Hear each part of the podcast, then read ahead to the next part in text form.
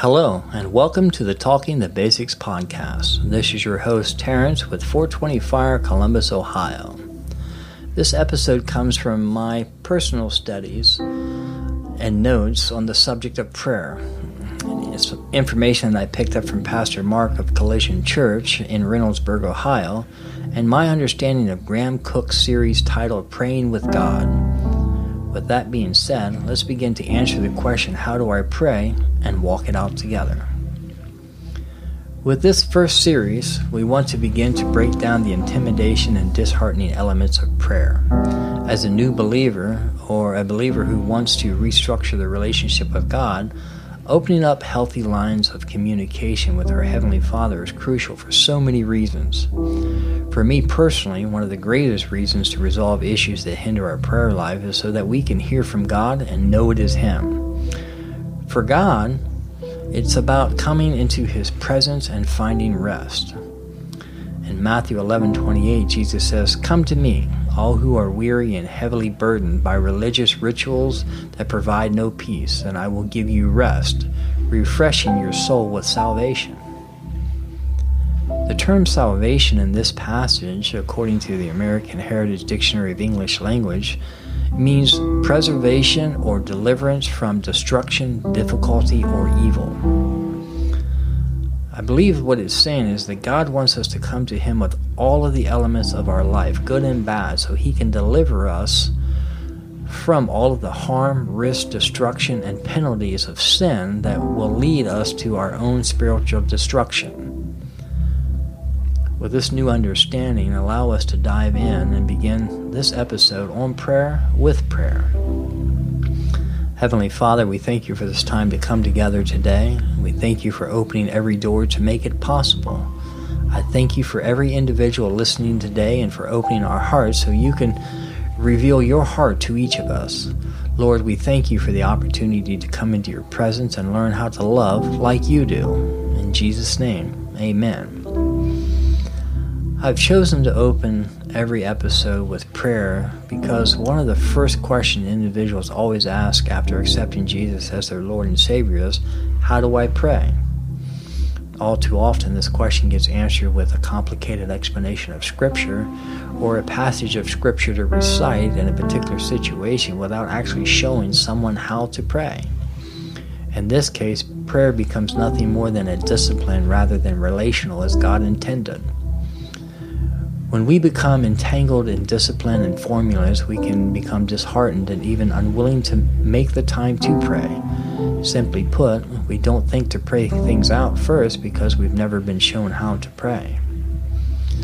When I first gave my life to Christ, there were no mentors for adults, let alone new preteen believers. Therefore, I too struggled with my prayer life for many years. I have since, however, learned that prayer is more about listening, reading, and giving thanks to God for the resources He has presi- provided when we don't know how the situation is going to work out than it is to get an answer. I too used to go to God and ask for what I wanted all the time instead of going to Him from a place of knowing He knows best and has already provided His best for me.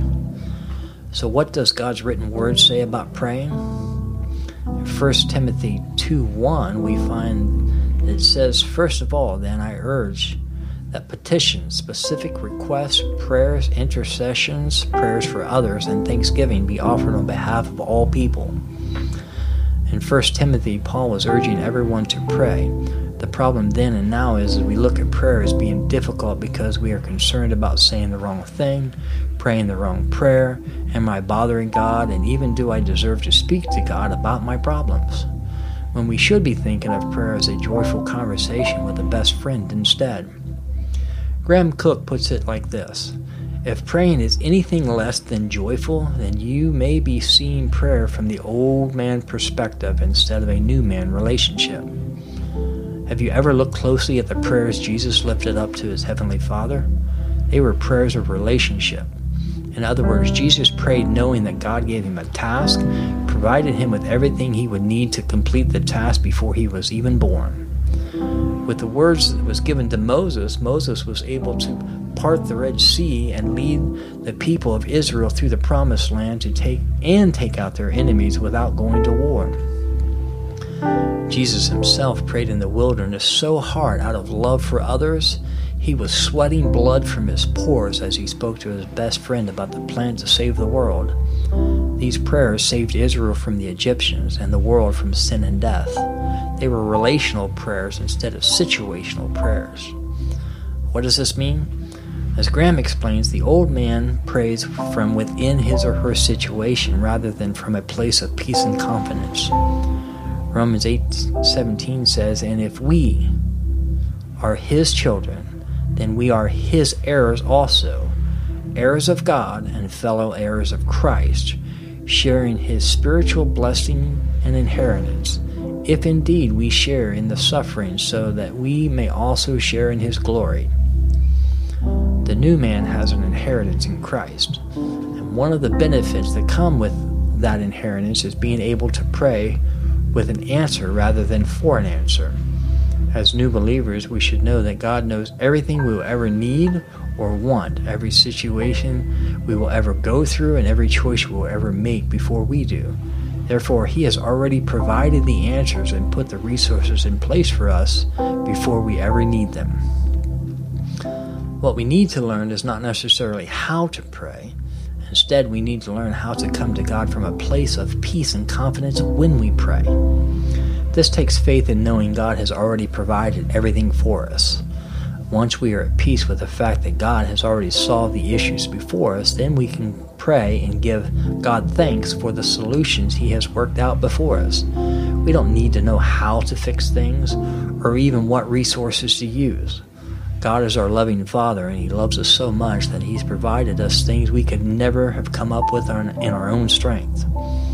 Understand that we can never fix or save anything on our own. The only thing we can do in our own strength is provide a temporary band aid that will come off before any real healing takes place anyway. You may be asking, why would we thank God in the midst of a situation rather than the end? Graham explains, and I completely agree, if we wait to thank God after a problem is solved, chances are we provided the answer to our situation instead of God. That means we didn't let our Father give us the best He has to offer from the inheritance He has given us in Christ. Therefore, we limit Him by getting in the way, doing things in our own strength and knowledge. Let's be honest. We can be one of the smartest people with the highest IQ and still never provide ourselves any of the resources God put in place for us before we were even born. Please know that when you pray, you are part of a prayer team. It's not just you, it's the Holy Spirit, it's God, and yourself. That's a threefold cord. If one individual and another individual makes a two-fold cord. The third fold cord must have an additional element that we can infer to be God Almighty.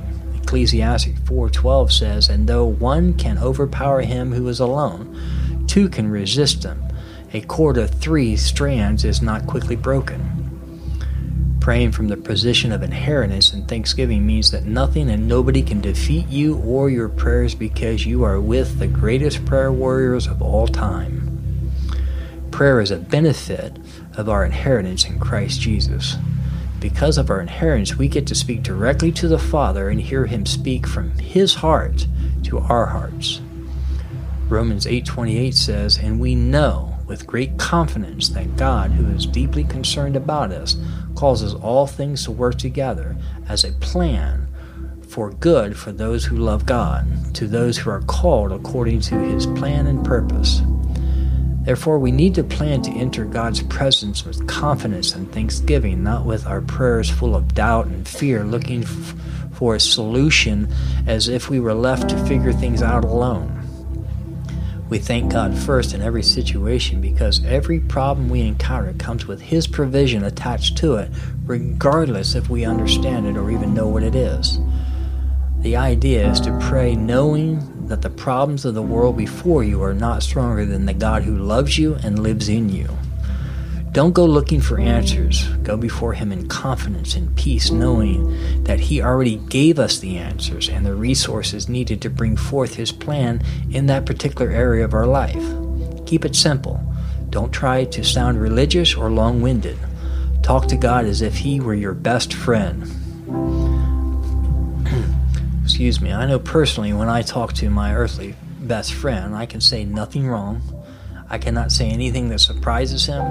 I can say nothing that offends him. I can say nothing that would cause him to love me any less. If it is like that for you too, then how can our Heavenly Father, that already knows everything about us, be any different? We close the, with an example of this kind of relational prayer, and it sounds something like this Father God, I thank you that you are always with me. I don't know how you're going to work out my life. I know you are with me because you said you would be with me, and that's enough for me. I don't have to feel your presence, your word is enough. I thank you for the benefits of prayer, though I do not always know what to pray or how to pray. I know you have answered every prayer according to your, your will before I asked. Thank you in Jesus' name. Amen.